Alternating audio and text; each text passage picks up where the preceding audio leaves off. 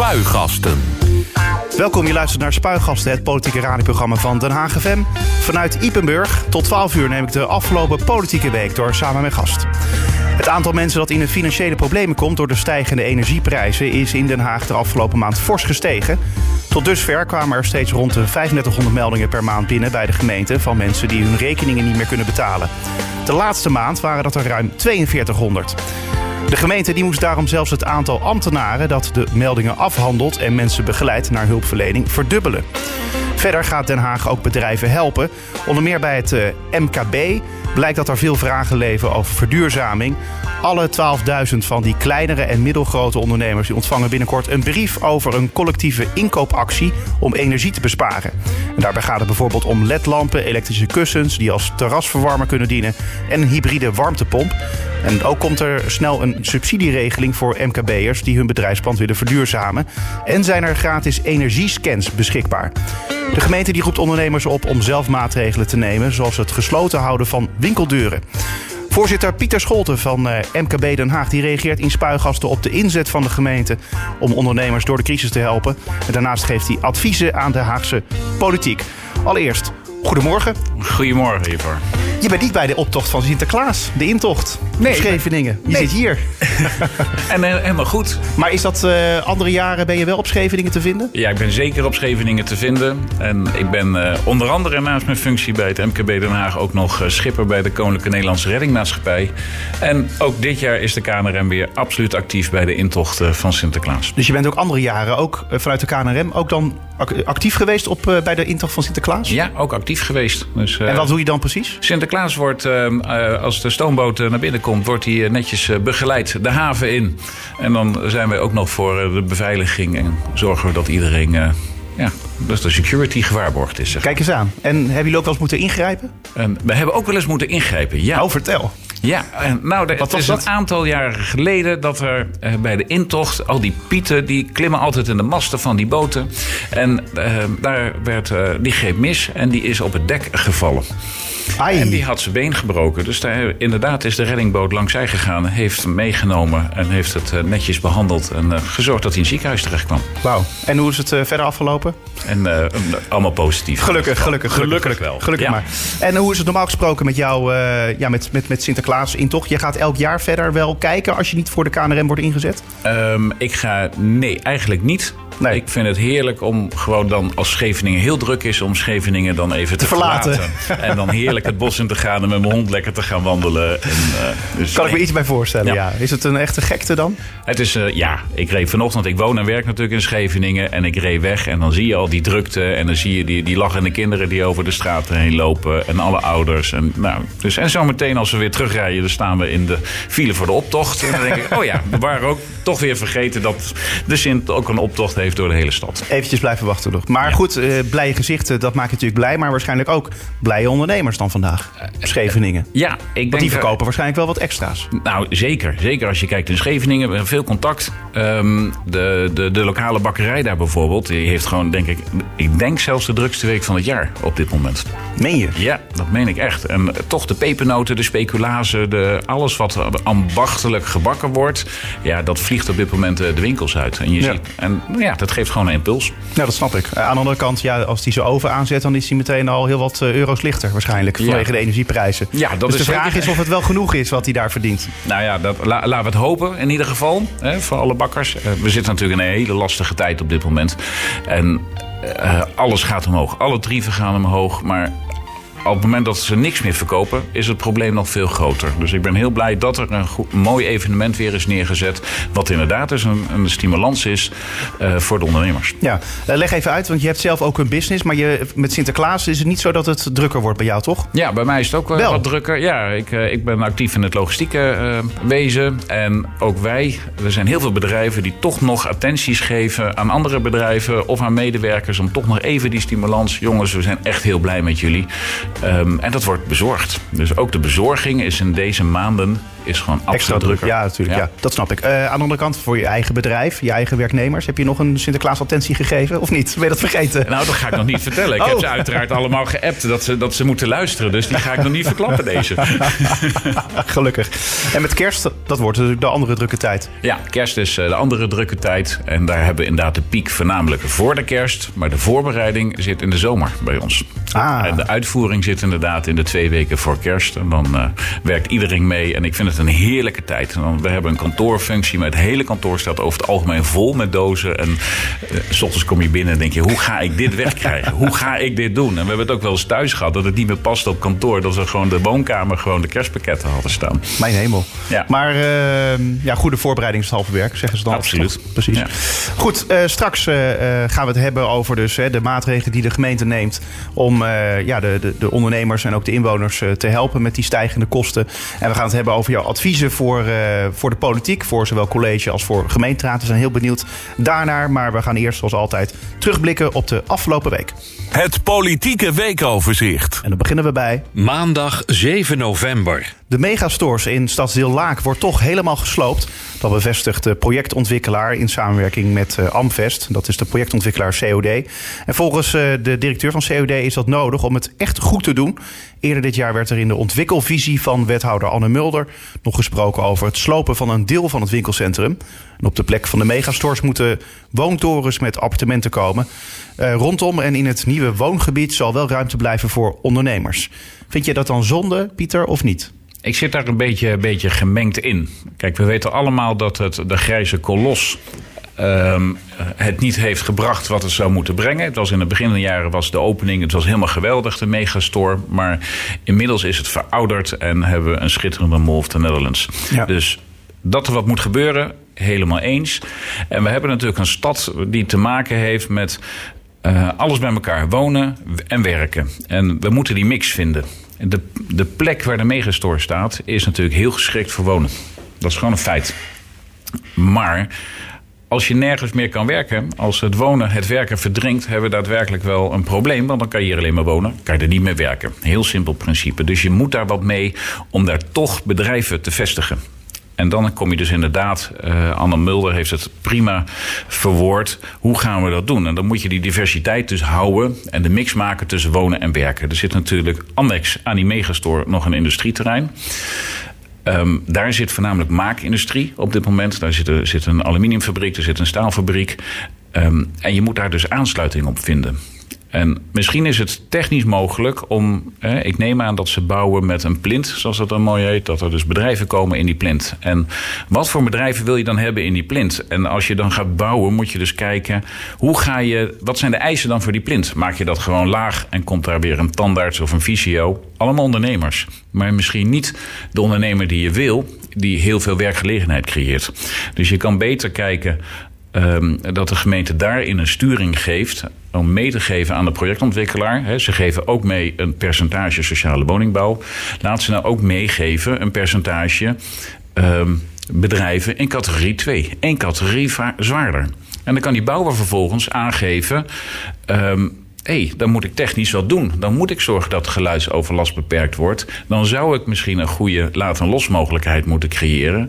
En dan trek je dus vanzelf andere bedrijven. Ja, en dan verander je dus eigenlijk dat, hè, dus dan gaat het om een integraal, eh, integrale aanpak. Dus Ja. je pakt het hele gebied in plaats van dat je alleen maar die locatie pakt. Ja. Eh, maar dat, dat is natuurlijk wel zoals de gemeente nu ook al eh, werkt. En je ziet dat natuurlijk bij heel veel plekken waar dan woontorens worden gebouwd, Ja. dat er in die plint, eh, dat daar wel vaak bedrijven inkomen. Een sportschool, een supermarkt, noem maar op. eh, eigenlijk bedrijven waar de omwonenden gebruik van maken. Dat is op zich nou ja, wel redelijk eh, logisch.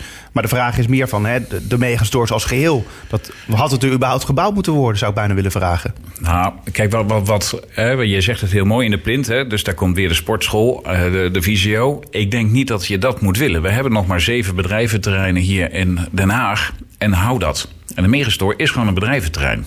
En het is natuurlijk heel jammer dat er weer een stuk afgesnoept wordt voor wonen. Nou, dan bouw dat dan in de lucht en zorg dat je aan de, aan de onderkant wel die bedrijven houdt. En dan even wat anders dan eromheen. Hè. Er zit een Haagse school natuurlijk bij. Zorg dat je een bedrijf daar krijgt dat de studenten eventueel daar ook aan de slag kunnen. Hè, dat, je, dat je samen, die, die verbinding, die is echt wel, een- ja, vind ik belangrijk. Maar je geeft dus eigenlijk wel een waarschuwing af hiermee. Ik geef wel een waarschuwing af, absoluut. We blijven wonen. In de Laakhaven zien we schitterende woningen komen. In Scheveningen hartstikke mooie woningen. Maar waar, waar gaan we werken zometeen? Ja. Is dat echt jouw zorg? Ja, dat is mijn zorg. Want ik vind het hè, Scheveningen een heel mooi voorbeeld. Op het moment dat ze daar ehm, een bedrijf willen hebben. We hebben te maken met de blauwe energie, zoals we het noemen. Hè? Windenergie, de verduurzaming, een, een zeeboerderij die er gevestigd zit. Echt een nieuwe economie op basis van duurzaamheid. Die moet je wel kunnen faciliteren en daar kunnen vestigen. En dan hebben ze een mogelijkheid. En als daar dan een bewoner bij komt en die zegt: Hé, hey, ik heb geluidsoverlast. Dan wint de bewoner in zijn klacht. En dat is natuurlijk heel vervelend. En daardoor zegt die ondernemer: Ik kan niet meer investeren. Ik kan me niet meer vestigen. Ik trek ga- weg. Ik Ja. trek weg. Ja, en dan, hebben we, dan verliezen we arbeidspotentieel. Ja. Eh, tot slot nog over de megastores. Eh, ja, ik maakte net al een beetje een toespeling erop van... Hè, was het niet eigenlijk al gedoemd te mislukken? Want als je zo'n winkelcentrum daar bouwt... eh, ja, wie gaat daar precies naartoe? Hè, er wonen, in- ja, inmiddels wonen er wel wat mensen in dat gebied eh, daaromheen. Ja. Maar ja, eerder natuurlijk niet. Nou, ik denk dat in het begin dat het nog wel wat gelopen heeft. Het is nieuw. Eh, Den Haag ging er nog wel naartoe. Maar je komt op, op de geëikte punten bereikbaarheid. was echt wel een puntje op de megastore. Ja. Maar dat was- is de Mall of the Netherlands is ook niet heel goed bereikbaar. Er Eh, staan nee. mensen in de file omdat ze er willen komen. Ja. Dat is echt een ander verhaal dan bij de megastores. Ja, dat heb je wel een punt. Nou, Ja. dus ik, laten we hopen dat daar niet hetzelfde gebeurt.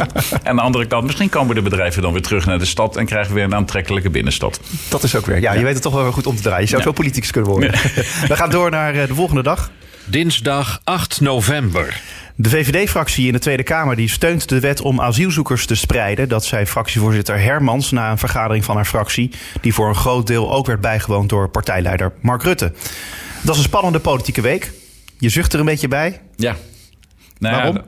waarom ik daarmee zucht? Omdat het zo'n ehm, groot geheel is... waar heel veel... ehm, Politiek is het natuurlijk een heel lastig onderwerp. Van- Het gaat van links, gaat naar rechts, gaat naar het midden.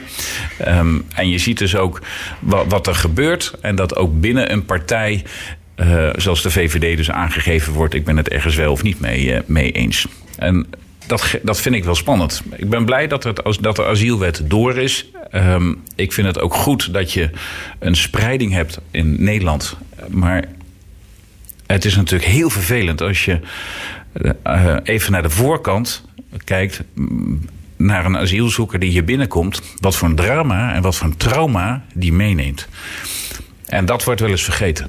Dan wordt dat geregeld en dan zie je die beelden. Wij hebben ze allemaal gezien, die ontzettend lange rijen bij de Apel. Dan denk ik, hoe kan het nou in zo'n geciviliseerd land en zo'n rijk land zoals wij zijn, dat dat nodig is? En dan vind ik het eigenlijk heel erg dat een wet nodig is om het te gaan regelen. Ja. Dus ja, ik ben blij met die wet. Ik denk dat het goed is dat er een, eh, een spreiding komt in Nederland. Maar je moet het wel faciliteren. Hè, en dus natuurlijk, als je kijkt even, als je preekt voor eigen parochie en je zegt. Ja, Pieter, naast jou komt nu een opvangtehuis van het COA midden in Scheveningen. Dan denk ik, oké, dat is ook best spannend. ja, daar sta je ook niet om te springen. Nee, dan denk je ook, nou, dat geeft wel uitdagingen, dat heeft invloed. Dus je moet daar wel mee in overleg met z'n allen. Nou, en Den Haag doet dat gelukkig. We hebben hier natuurlijk een COA, we vangen vluchtelingen op. Ehm, maar ga wel in gesprekken met de wijken. Denk goed na wat je faciliteert, hoe je het faciliteert en regel het goed. Ja, en nog even over de VVD. Want de VVD die had bezwaren tegen dat gemeenten gedwongen zouden worden om aan opvang van asielzoekers mee te werken.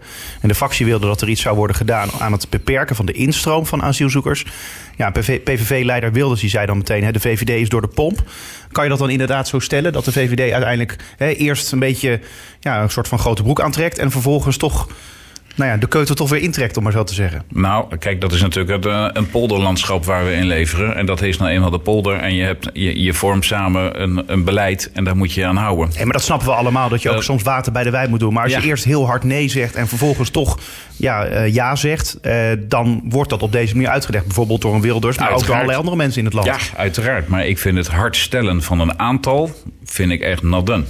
Hè, dat je gewoon zegt, ik wil een maximaal aantal. Dat is heel gek. Misschien gebeurt er morgen wat in Duitsland. Wat doen we dan? Misschien gebeurt er, even verduurzaming. We lopen onder in Den Haag. En alle Hagenezen, 300.000, die gaan allemaal naar Enschede. En zegt een Enschede, nee, dat gaan we niet doen. Dat kan toch niet? Wat is er nou... Hè? Dus ik vind dat wel... Ik vind dat die harde eis, vind ik, dat kan niet. Dat kan je niet stellen in deze veranderende wereld. Woensdag 9 november. Het kabinet heeft de drempel verlaagd voor kleine en middelgrote bedrijven om in aanmerking te komen voor een financiële compensatie voor hun hoge energierekening. Deze zogenoemde MKB-bedrijven die krijgen een tegemoetkoming als ze tenminste 7% van hun omzet kwijt zijn aan energiekosten. Het was aanvankelijk de bedoeling om een drempel van 12,5% in te voeren. Ehm, ja, dan denk ik eh 7% en 12,5%. Dat is wel een verschilletje. Ben je dan, kan je dan toch wel blij zijn met deze maatregel? Ik kan eh, blij zijn met de verlaging van het percentage. De vraag is, is het genoeg? En de vraag is, wanneer?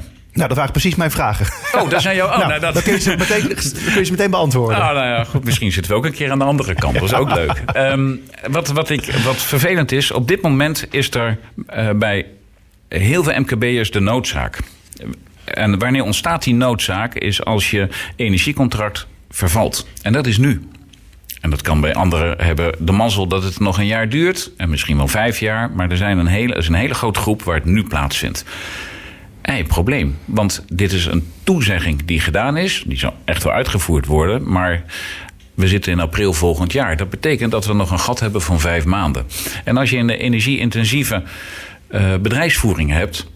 dan zijn die rekeningen keer vijf, keer zes, keer zeven. En dat zijn echt hele grote bedragen. Daarna hebben we nog een andere uitdaging. Er zit een maximaal plafond aan van 160.000 euro. Ehm, dan moet je nagaan als je dus 160.000 euro hebt en dan krijg je 7, dan, en dat zou 7% zijn van je omzet. Dan heb je wel een probleem. Zeker. Ja. Want als die energierekening dus verzevenvoudigt, heb je dus een rekening van een miljoen liggen. Nou, is heel fijn dat je dan 7% krijgt. Dan ga je bedrijf niet meehalen. Nee. Dus dat is nog wel een, eh, een, een puntje. Dus ik denk, het, het is eigenlijk een combinatie. Het is natuurlijk geweldig dat, dat de overheid meedenkt en hier wat aan doet. Voor het MKB is het eigenlijk eh, de perfect storm wat er op ons afkomt. En het is niet alleen maar de energie. Het is ook de inflatie. Het is het negatieve cons eh, eh, eh, de consument die negatief is, die, die bang wordt om te investeren. Het is een niet bestendige gedragslijn van, van de overheid die, die lukraakte dingen verandert. Dus het is echt een perfect storm die op ons afkomt. En die moeten we doorbreken. En hoe ga je dat dan doen? Onder andere door hier te zitten en mijn ideeën Ja, die wij ik, hebben als MKB te vertellen. Jongens, word wakker, ga luisteren naar Maar het luister MKB. eens een beetje. Nou, dat hoop ik. Dus we, zijn, we moeten in gesprek. Afgelopen week ben ik ehm, bij ondernemers denken mee geweest... bij het ministerie van Economische Zaken. Waarom doe je dat? Omdat je als MKB'er gewoon dingen ziet in de praktijk... en het gevoel hebt dat de politiek dat niet heeft of aan het verliezen is. Die, die, dat is heel fijn. Nou ja, daar zijn jullie voor toch als belangenvereniging ook? daar Ja. zijn we voor. Ehm, ik vind het ook leuk om te doen en om ze wakker te schudden. En dan zijn ze, krijg je echt verbaasde opmerkingen. Oh, dat is grappig, wij verzinnen iets. En het raakt niks. Onder andere dus deze energiemaatregel. Waar wij aangaven, joh, 12,5 procent. Ehm, het MKB doet hier niet aan mee. Die regeling gaat gewoon niet gebruikt worden. Nou, dan zie je dus de landelijke lobby in dit geval dat het toch helpt. Ehm, en dat er dus nu 7% is uitgekomen. Ja, eh, aan de andere kant kun je dus ook zeggen van ze hadden deze maatregel eigenlijk hè, aan de voorkant misschien beter moeten regelen. Met Ja. jullie in gesprek gaan. Ja. Eh, ik snap wel dat er dingen onder stoom ook het water moeten worden eh, nou ja, vastgesteld. Of hè, moeten, dat er beleid moet worden gemaakt. En dat al heel snel moet als je in zo'n crisis zit. Maar aan de andere kant ja, met, met een paar partners spreken. Zoals een eh, MKB Nederland, MKB Den Haag. waar jullie aan verwant natuurlijk dan zijn.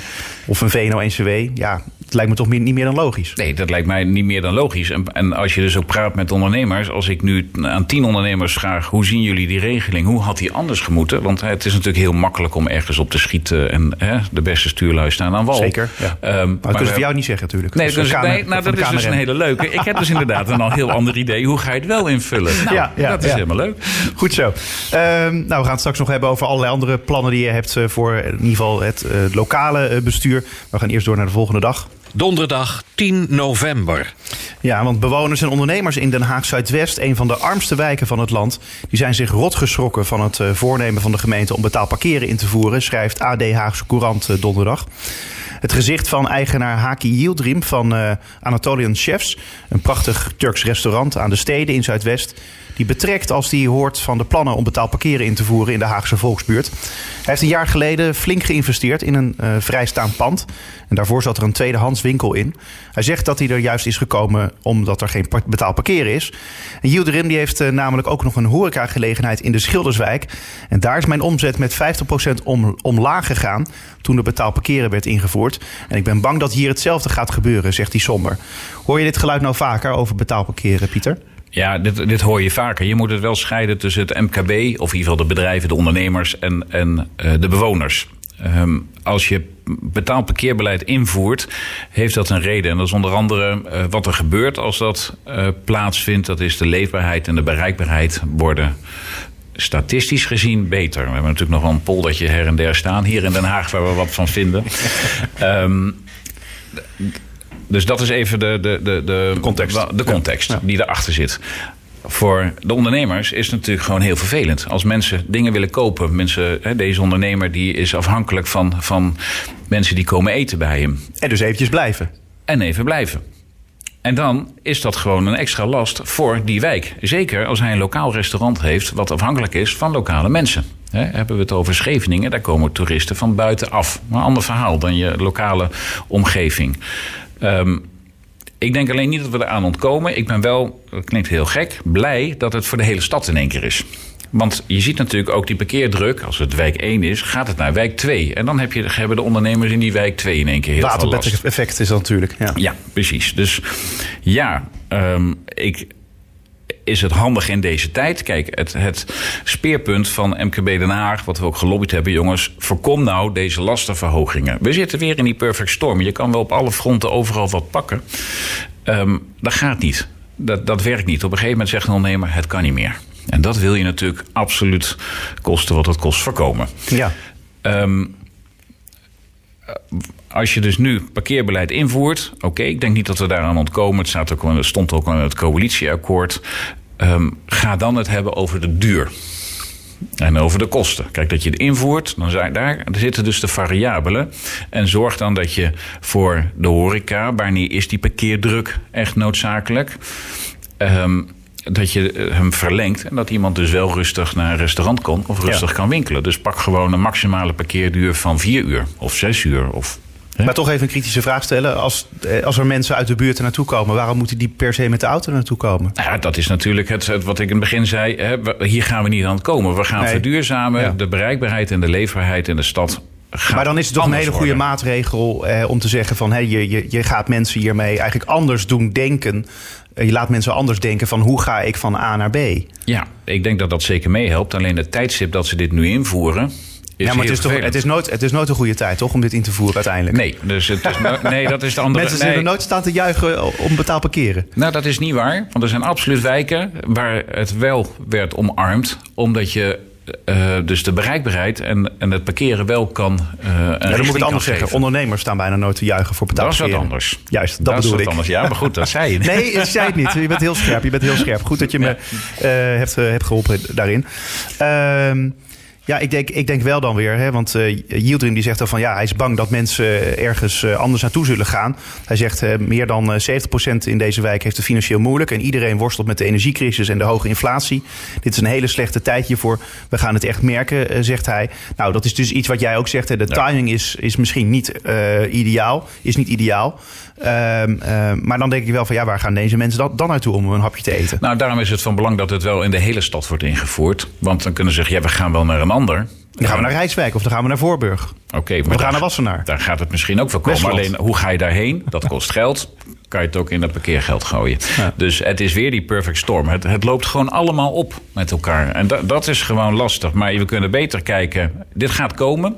De reden waarom het komt is natuurlijk... is dat financieel? Of is dat voor de leefbaarheid? Is dat voor de bereikbaarheid? Of is het om parkeerdruk? En dat is mij nog niet helemaal duidelijk. Voorheen was dat het parkeerdruk is een criteria waarop gezegd wordt... we gaan betaald parkeren invoeren. Nou, daar kan je wat van vinden. Dan kan je het reguleren. Dat is goed. Ik denk dat het nu uit financieel oogpunt gedaan is. En dan is het een druppel op de gloeiende, plaat. Uh, op, op de hele begroting. Het, met mijn hoofd, ik denk 12 miljoen euro dat het gaat opleveren als het. Uh, in het persbericht. Ik weet niet Klopt, wat. 12 miljoen. Ja. ja. ja. Um, dat is natuurlijk heel weinig. En moet je dan zoveel ondernemers tegen de schenen schoppen om dit in te voeren. Vrijdag 11 november. Na het faillissement van Indonesisch restaurant Soeboer aan de Brouwersgracht in Den Haag eind oktober is nu ook uh, Toko Warung Soeboer aan de Piet Heinstraat permanent gesloten.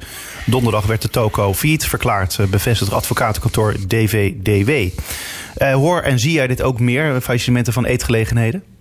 Ja, absoluut. Uh, een faillissement is natuurlijk een drama, zowel uh, sociaal als, als financieel, voor leveranciers, voor de ondernemer zelf. Um, je weet natuurlijk nooit wat er gebeurd is in, zo'n dossier. Maar je kan ervan uitgaan dat die ondernemer altijd zijn best heeft gedaan om te ondernemen. En zijn historie is natuurlijk. Uh, bekend in Den Haag. Uh, hij, hij, deed het heel goed, hij was heel goed, opent een nieuwe vestiging, komt dan in aanraking met vergunningen. Daar is over gesoebat, er is overleg over geweest en dat heeft hij verloren in dat overleg. Nou, dan heb je dus, heeft hij ergens in geïnvesteerd en verliest daardoor. Dus een faillissement is geen schande. Um, en dat zou wel eens leuk zijn om dat te vertellen. Dat je als je ondernemer bent, dat dat gewoon kan gebeuren. Hij heeft een beslissing genomen die is verkeerd uitgepakt. Um, uiteraard is de, de, de, de bekende overleden inmiddels. Um, en wordt zo'n zaak overgenomen en dan komen ze misschien wel in een zaak met schulden. Maar kijk gewoon naar het voortraject. Het is gewoon een goede ondernemer geweest die zegt: hey, ik heb een mooi product, ik ga dat neerzetten. En ja, wij zien natuurlijk heel veel faillissementen komen nu. Maar ook bedrijven die stoppen. Het is echt, we hebben ook verborgen armoede onder de ondernemers. De schaamte van een ondernemer om te zeggen: het gaat eigenlijk niet zo goed. We hebben natuurlijk het aard van het beestje van een ondernemer. We zijn altijd positief en we gaan ervoor en hop, hop, hop. Maar als je er echt over doorgaat en je prikt in sommigen. Nou, ik denk dat er zeker een aantal ondernemers zijn als je, als je roept. Ik neem nu voor 1 euro je hele bedrijf over met alles wat erin zit. Met een sleutel van je huurcontract. Ik denk dat je heel veel sleutels krijgt. Ik vond hem trouwens mooi. Soebatten over uh, Soeboer. Dan gaan we door naar de laatste dag. Zaterdag 12 november. Vandaag dus steeds meer Nederlanders die komen door de hoge prijzen in betalingsproblemen. Het gaat daarbij niet alleen om de laagste inkomens, maar ook om hogere inkomensgroepen. Al dus het uh, Nationaal Instituut voor Budgetvoorlichting, het NIBUD dus. Die organisatie die maakt zich met name zorgen om jongvolwassenen onder de 35 jaar. En die groep heeft uh, het meeste moeite met rondkomen. Dat is eigenlijk wel een beetje misschien het verlengde van wat je het net over had. Ja. Het gaat niet over, bij Soeboer niet over jongeren. Maar uh, ja, dit is, dit is wel iets wat natuurlijk aan de orde van de dag is. Nou, dit, dit, dit speelt op alle fronten. Ja. En als we kijken naar de, naar de ondernemers, die gaan uh, anticiperen op wat er gebeurt in een omgeving. En dat betekent dus dat ze onder andere kijken naar het personeelsbestand. En ja, we hebben, komen uit een tijd van tekorten. Maar we, misschien dat we nu wel zo meteen een host krijgen. Oh jee, ik ga toch degene die op een flexibel contract zit Hè, die kan je op zich kan je makkelijk daarvan af. Dat gaat gebeuren. En ik heb een heel mooi voorbeeld van, van mezelf. Ik had een sollicitatie uitstaan deze week en ik heb nog nooit zoveel brieven gehad. Dat is echt twee jaar geleden dat ik inderdaad keuze had. Of heb zelfs. Hè, we hebben nog niemand gekozen. um, en dat vind ik, um, dat is dus een heel duidelijk zijn dat je denkt: oh jee, er gaan gewoon ontslagen vallen. En zeker de afgelopen twee jaar in het COVID-tijdperk heeft de GGD echt heel veel mensen uit de arbeidsmarkt gehaald. Um, en dat is er niet meer. Gelukkig. Hè? Uh, uiteraard zitten we nog steeds volgens mij uh, in, de, in, in de hoos. Want om je heen hoor je zeker nog wel mensen met COVID. Maar we reageren daar blijkbaar anders op. Of we hebben het geadopteerd. Ik heb geen idee. Uh, maar ze werken in ieder geval, werken de medewerkers niet meer bij de GGD. Dus die komen in de markt weer vrij. Ja. Hè? Ik, horeca, ik denk dat daar afgezien van specifieke functies, dat, dat zie je al oplossen. In de bediening zie je al andere, zie je al meer mensen komen. Dat gaat oplossen. Nou, in de, op de kantoren ook. Maar als ik nu als ondernemer kijk en ik hoor continu het negatieve, er komt wat op je af. Alle tarieven gaan omhoog, de energie gaat omhoog, je moet verduurzamen, je moet dit, je moet dit dat je denkt: oké, okay, ik moet heel veel. Dat is niet helemaal de planning. Misschien doe ik even een tandje rustiger op de investering en neem ik even wat minder mensen af, aan. En dan neem ik een afwachtende houding aan. Ja, dan kom je dus weer in die negatieve spiraal. Ja, dus en dat, dat moet... zijn dus de, de, de jongeren die dus... Hè, want dat is natuurlijk het nieuwsbericht... dat je de jongeren... Het zijn, iedereen werkt tegenwoordig dubbel. Dat is heel fijn. Maar ze maken ook gebruik van heel veel regelingen, van kinderopvang. En alles wordt in één keer duurder. En dan kom je wel in een lastig pakket. Zeker. En meer nieuws vind je op onze website denhagfm.nl. Spuigasten. 100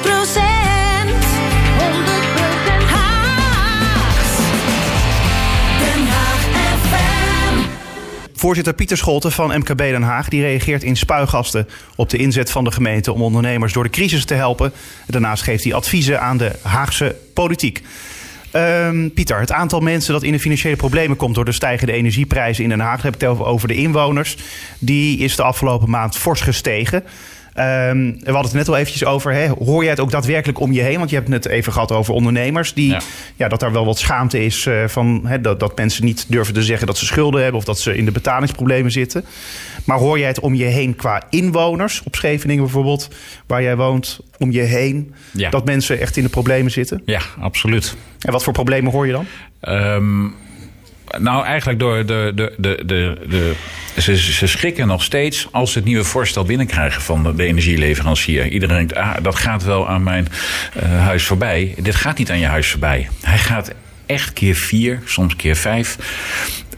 En dan, dat, dat zijn echt honderden euro's. Nou, en als je, als je net rond het minimum bestaansrecht een inkomen hebt, dan is dat heel veel geld. En dat gaat dus niet. En uiteraard hebben we ook een andere groep waar het wel gaat, maar ook daar komt hij nog best hard binnen.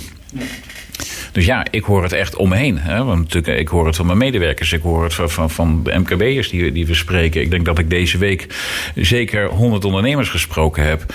Waar het allemaal speelt op dit moment. Maar dat zijn dan even de energietarieven. Ja. Maar gaat het ook om andere betalingsproblemen? Of in ieder geval mensen die zorgen maken over of ze een hypotheek of hun huur nog wel kunnen betalen? Nou ja, kijk wat, wat er natuurlijk speelt. Hè, doordat de rente natuurlijk stijgt door de inflatie, wordt eh, op het moment dat je rente vervalt, ga, krijg je een nieuw rentevoorstel van de bank. Nou, die is inmiddels ook keer 4. Iedereen zat rond de 1%.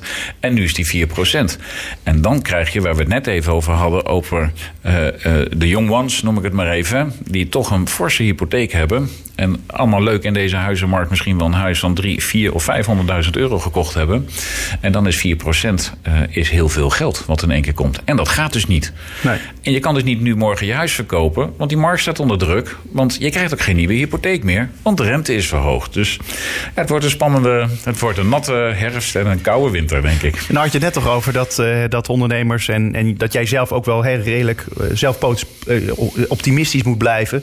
Want anders kom je, als je alleen maar negativiteit nou ja, of negatieve Ja. verhalen vertelt, ja, dat, dat helpt ook de markt niet, zeg maar. Nee, dat helpt zeker de markt niet. Kijk, we hebben, ehm, als je het even hebt over verduurzaming, ver- geeft die verduurzaming ook kansen voor de ondernemers. En die moet je pakken. Ehm, maar het is heel lastig om nu dat negatieve sentiment te onderbreken. Wat gaan we doen? Hoe, hoe ziet dat eruit? Maar het is niet zo, hè, een negatief sentiment. Het consumentenindexcijfer is eh, nou, op dit moment 98 of 90. Dat is, is iets minder. Maar het is niet zo dat we morgen stoppen met eten en leven. Dat is niet zo. Dus er blijft altijd bedrijven. Er blijven altijd ondernemers bestaan. Dus je moet net als ondernemer dat deel hebben en die kans pakken die nu voorbij gaat komen. Ja. Eh, ondernemers die worden dus ook geholpen door de gemeente. Zo worden ze geïnformeerd over een collectieve inkoopactie om energie te besparen. Vind je het dan goed dat de gemeente hierin helpt? En helpt dit ook echt, denk je? Ik denk dat het helpt. Ik denk wel dat we moeten stoppen met de advisering over verduurzaming. Eh, eigenlijk met de advisering. Die ondernemer weet heel goed hoe die moet verduurzamen. Want daar staat het hele internet bol. Ja, joh, die weet dat er ledlampen zijn en elektrische kussens die terrasvormers eh, kunnen ja, dat is helemaal geweldig. Ja. Dus hoe help je een ondernemer op dit moment? Is met geld. Ja. Dus helemaal fijn. Ik wil een ledlamp kopen van 3 euro. Als, als ze daar een co-financiering op willen geven. Of, of, of een zeggen, joh, wij, wij faciliteren dit door een gezamenlijke inkoop. Ik heb hem nog niet gezien, de daadwerkelijke uitwerking. Helemaal geweldig. Maar het advies, wat zou je kunnen verduurzamen aan je pand? Hou het informatief en besteed dat geld gewoon daadwerkelijk aan de ondernemer. Ja, dus minder communiceren misschien. Maar goed, eh, als in de adviserende rol. Ja. Liever gewoon eh, In- centen. Informatie en centen. Juist. Eh, nou, over centen gesproken. Er komt een, snel een, een subsidieregeling voor MKB'ers die hun bedrijfspand willen verduurzamen. Alleen denk ik dan, ja, bij subsidies is het potje vaak heel snel leeg. Of het potje is te klein. Of Ja. beide. Beide. Het is altijd te weinig. Nou, dat is natuurlijk lastig om even om hierover te discussiëren, omdat we. eh, de, de weten regel- nog niet. Nee, de Ja. regeling is niet bekend. Maar kijken Nee. we naar andere regelingen eh, die we hebben gehad. We hebben. eh, een digitaliseringssubsidie eh, gehad, of een voucher. Die is een paar keer overtekend. Maar doordat het zo'n succes was, is die ook verlengd. Ehm, en die is ook landelijk, via het RVO is daar, zijn er heel veel regelingen ehm, eh, verstrekt. Maar het blijft lastig eh, om op tijd in te schrijven en te voldoen aan alle eisen binnen het tijdbestek. En ja, hij is snel overtekend. Dat is Ja. een feit. Ja. Dus hoeveel geld moet er dan in volgens jou? Of heb je daar geen zicht op? Daar heb ik geen zicht op. Nee, dat Nee. vind ik heel lastig om te zeggen. Want het ene bedrijf doet er veel meer mee dan, dan andere. En kijk, je kan wel informatie geven. En wat er natuurlijk eh laaghangend fruit, zoals het mooi heet, moeten we als eerste doen. Hè, Terrasverwarming is een, echt wel een discussie. We draaien nu op gas. Maar moet dat allemaal naar elektriciteit? Terwijl we weten dat die elektriciteit eh, ge- eh, gecreëerd wordt door 40% gasverbruik. Ja, maar het, het is wel even heel raar natuurlijk eigenlijk, eh, eh, Pieter, dat eh, jij bent dan de voorman van MKB Den Haag. Eh, eigenlijk zou je natuurlijk de vaste partner moeten zijn hierin van de gemeente waar jullie samen optrekken. eh, als het gaat om een subsidieregeling voor MKB'ers Ja. die hun bedrijfspand willen verduurzamen. En dan moeten jullie eigenlijk samen natuurlijk onderzoek doen naar van hoeveel geld is er dan voor nodig. Ja, absoluut. Maar dat, wordt, dat gebeurt dus niet, begrijp ik. Eh, eh, nou, niet over geld. Daar wordt niet, eh, dat niet hoeveel in de regeling zit. Ja, we zitten aan tafel aan, de voorkant. Maar nog niet voldoende om zo'n hele regeling echt eh, volledig mee te pakken. Nee. Ehm, eh, maar dat, dat vind ik toch gek eigenlijk. Maar ik nodig ze graag uit om ons aan tafel te krijgen. Ja, maar aan de andere kant weet je dus ook niet, eh, en, en de gemeente dus ook niet, hoeveel geld er in dat potje überhaupt moet zitten. Zodat je mensen kunt, echt kunt helpen. Nou, kijk, als we niet praten met, het, eh, met, met de ondernemers, kom je hier dus niet achter. Het verschil per wijk, het verschil per, per ondernemer, er zit een behoorlijke diversiteit in. En als je verkijkt naar, de, naar het duurzaamheidsbeleid van, onze, van de gemeente Den Haag, ehm, die is verdeeld over allerlei afdelingen. En er is niet één loket verduurzaming. Als je dat hebt, dan kan je daar ook mee in gesprek en kan je daarmee verder. En dat is een ontwikkeling die ik hopelijk in de komende jaren dat die daar wel gaat plaatsvinden, waar wij ook op inzetten. En dat die voornamelijk informatief wordt richting die ondernemer. En dat wij dus feedback geven uit ons netwerk. Dit speelt er. En dan ga je goede regelingen maken. Ja. Eh, ook zijn er gratis energiescans beschikbaar. Dan denk ik, tja, heb je daar dat, een beetje aan? Ja, dat is precies wat ik bedoel. Dat is fantastisch dat je een scan hebt. En dan komt er een meneer en uh, godweg, ga nu scannen. En dan krijg je, nou, u krijgt uh, vier ledlampen. En, maar je koopt er dus niks voor, dat is nee, het. zonnepanelen. En dan zegt die meneer, nou, dat kost 20.000 euro. Misschien wel 30. Nou, hartstikke fijn. Dat advies is gratis. En dan? Ja. Die ondernemer heeft geen geld. Dus die scan die kost 500 euro. Misschien wel 1000 euro. Geef dat gewoon als die ondernemer gewoon zijn nota aandient en zegt: Ik heb 100 ledlampen gekocht of 20 zonnepanelen. Alsjeblieft. Ja, maar die ondernemer, misschien ook wel een MKB'er die die energiescans maakt, die verdient er wel weer aan. Ja, die heeft, die heeft het fantastisch natuurlijk. Die heeft gouden tijden. Nou, dat maakt, nee, maar goed, dat, dat is prima. Dat is natuurlijk uh, dat is ook goed. Maar uh, um, die moet dat ook zeker blijven doen. En maar er is zoveel informatie over scans te verkrijgen. En ik denk dat dat ook voor het MKB belangrijk is in onze functie om te informeren. Het is voor de gemeente belangrijk om te informeren. Um, en die, zo'n scan, je kan hem intikken op Google en, de, en er komen er twintig uit. Ja. Uh, de gemeente die roept ondernemers op om zelf ook maatregelen te nemen, zoals het gesloten houden van winkeldeuren. Is jouw deur al gesloten? Nee, mijn deur, deur moet altijd openstaan, toch? Nee, mijn deur is niet gesloten. Het viel mij wel op ja. dat ik was van de week op de beurs in Utrecht. Daar hebben ze de blowers uitstaan. En dan loop je door die, die plastic lappen waar je doorheen loopt. En ik had weer zo'n schitterend mooi wit shirt aan. En ik kwam eruit als een soort zebra. Dus of dat nou de optie, op, of dat nou de optie is, dat weet ik ook niet. Um, maar ik bedoel het wel met laaghangend fruit. Ik denk niet dat je het collectief moet aanbieden. En ook niet, je kan het ook niet afdwingen, dit. Um, een ondernemer die geld uitgeeft en ziet ik kan het niet betalen, komt echt wel zelf op dit soort ideeën. En die gaat dus creatief hiermee om. En die zet echt zijn blower wel uit. Of, of die gaat naar een duurzame blower. Of die, die pakt zijn eigen ondernemersgeest. Ja. En mensen snappen dit waarschijnlijk ook wel. Dat ze hun deur dicht moeten houden als ze de kou buiten willen ja, houden. Ja, dat toch? lijkt me wel. Precies. Ja. Dan nog even wat adviezen aan de politiek. Want de nieuwe coalitie is nu een paar maanden onderweg. Uh, ja, hoe, hoe, hoe, hoe vind je dat ze het doen? En dan heb ik het even over het nieuwe college, de nieuwe coalitie van ja. D60, VVD, GroenLinks, PvdA en CDA. En ik mag het even niet hardop zeggen, maar ik doe het toch. Ze maken een doorstart. Uh, ja. Zo zien ze het zelf niet. Nee, zo zien ze het zelf niet. Ze hebben natuurlijk alles uh, opgelost uit het verleden en uh, gaan fris... Ja, ze gaan verder met de problemen die, die er al en we waren. gaan verder met de problemen die er zijn. Um, ik denk dat de, de, Ik betrek hem even op de ondernemers. Kijk, wij staan voor een mega uitdaging. En er komt echt een hele lastige tijd op ons af. We hebben net al wat onderwerpen. Als je dus kijkt naar welke onderwerpen we deze week alleen al hebben gehad. zijn dat eigenlijk onderwerpen die de komende vier jaar. Um, zeker gaan spelen. De armoede en het sociale aspect wat daarbij hoort. wordt echt groter. En daar, daar moeten we op mee. En we moeten daar in de leefbaarheid wat mee. We moeten daar in bereikbaarheid mee. En we hebben de ideologie van alle partijen uh, op zichzelf... waar iedereen wat van mag vinden. Dat is prima. Maar we wonen hier, we werken hier... en we zullen het met z'n allen moeten doen. En dat wil ik ook aan, aan het college meegeven. En maar pak voornamelijk die, eh, die, die rol van geef de juiste informatie op tijd. En dat kan ik op alle fronten loslaten. Op, op bereikbaarheid. Hè. Ik, als je hier nu door de stad heen rijdt, nou, dan kan je rustig twee uur bezig zijn. Ik ben sneller in Amsterdam dan dat ik nu naar Scheveningen rijd. Dat is een beetje gek. Dan heb ik het nog niet over de beroemde zevensprongen. Uh, polders, die hebben we nu al twee keer gehad. Die mag toch wel even geroepen worden. Nou, hij is zelfs 51 keer aangereden. Ja, maar we hebben wel een afspraak. Bij de honderdste gaan we hem vieren.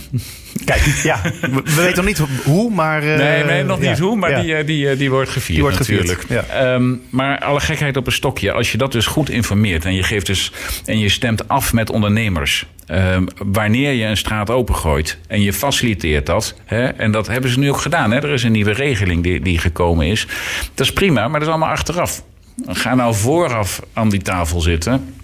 En regel het gewoon. Faciliteer het. Ja, en je vindt eigenlijk dat ze dat te weinig doen. Maar is dat niet een, een kritiek, vorm van kritiek die daar eigenlijk altijd al is geweest? Ja, die is er altijd al geweest. Maar ik ben er pas een jaar. En ik snap mag, ik, weer ja. opnieuw, ik mag opnieuw schoppen. En, eh, en Nee, ja, ik stel of- ook de vraag aan jou en jij Ja. geeft ook het antwoord wat jij wil geven. Maar ik denk wel van ja, dit is wel een antwoord wat ik ook wel hoor van andere mensen. Ja, maar ik, ik, ik vind ook als je wat roept, dat je er ook wat aan moet doen. Dus ik, ik, hè, we, wij zitten in- aan heel veel eh, overleggen kunnen we deelnemen. We zitten aan veel tafels, zoals dat mooi heet. Eh, we hebben contact met veel raadsleden. We hebben contact met eigenlijk alle wethouders.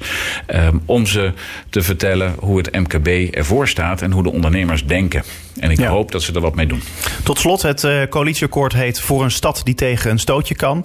Eh, ik, we gaan niet het hele coalitieakkoord eh, doorploegen, want daar hebben we geen tijd meer voor. Maar die titel, hè, Voor een stad die tegen een stootje kan, zie je dat zelf ook zo? Vind je een beetje passend? Nou, ik vind hem. Eh, ik denk dat we er nu nog niet tegen kunnen. Ik denk dat we echt wel stappen moeten maken om dat wel te doen. En als je dus kijkt, de, de bedrijven trekken nu weg. Dus we zullen dat tij moeten keren. En er staan gelukkig een aantal dingen in het coalitieakkoord die, die ons eh, blij maken. En dat is onder andere als je dus zegt, ik, congressen en evenementen is gewoon echt een motor voor heel veel. Op het moment dat we nou inderdaad, er staat verderop in het coalitieakkoord, wij willen een congresstad zijn. Nou, dat klopt. Als je kijkt wat een con- congres oplevert aan bezoekers en wat die bezoekers uitgeven hier aan de lokale economie. We hebben vorige week daar ook weer een presentatie over gehad. Dat is heel veel. En daar heeft ook, hebben alle toeleveranciers weer baat bij. Daar heeft het MKB weer baat bij. Er moeten weer dingen gecreëerd worden. Dus omarm nou die congressen en gave evenementen om die stad leefbaar te maken. Dank voor jouw adviezen. Pieter Scholten, voorzitter van MKB Den Haag. Dankjewel. Spuigasten. 100%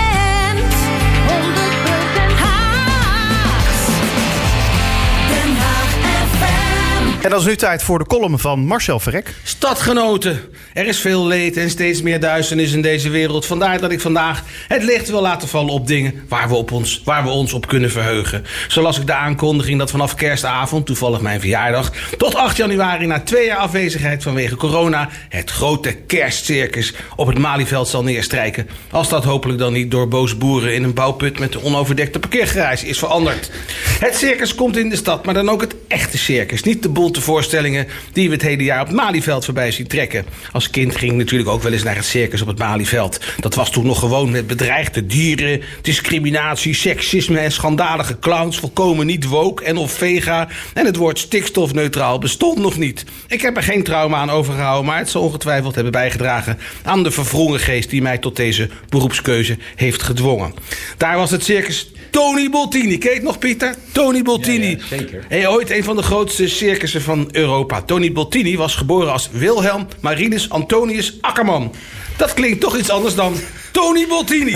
Maar ja, dat is de magie van de theatrale illusie. Tony Boltini stierf in 2003 en ook toevallig nog eens op die 24 december, zoals Circus Wikipedia mij weet te vertellen. Maar wij kennen Tony Boltini nog en niet Wim Akkerman. Hoeft ook niet, want we hebben al een Tim Akkerman. Juist. Die muzikale held mag voor mij direct de piste in. Want als het circus komt, dan hoop ik dat er ook altijd een typisch Haagse acts te zien zullen zijn. Zoals een acrobatennummer rond de Poller van de Eskamplaan. Deze week inderdaad reed het 51ste automobiel zich erop stuk. En we hebben net gehoord, als we bij de 100ste zijn, gaan we het vieren. En dan zal de koning zijn wagen erop rijden. Hij weet hoe dat moet. Zonde. Er schijnt bij het kerstcircus ook een vuurwerkshow te horen. Maar ik vrees dat het vuurwerk tussen kerst en oud en nieuw in het Haagse straatbeeld niet direct zal opvallen. Ik zag een promotiefoto voor het circus met een slangenmeisje wie er benen uit haar hoofd leken te komen. Zou zij niet tijdelijk vervangen kunnen worden door de grootste en haagste acrobaat van allemaal? Zeg het maar, Ivar.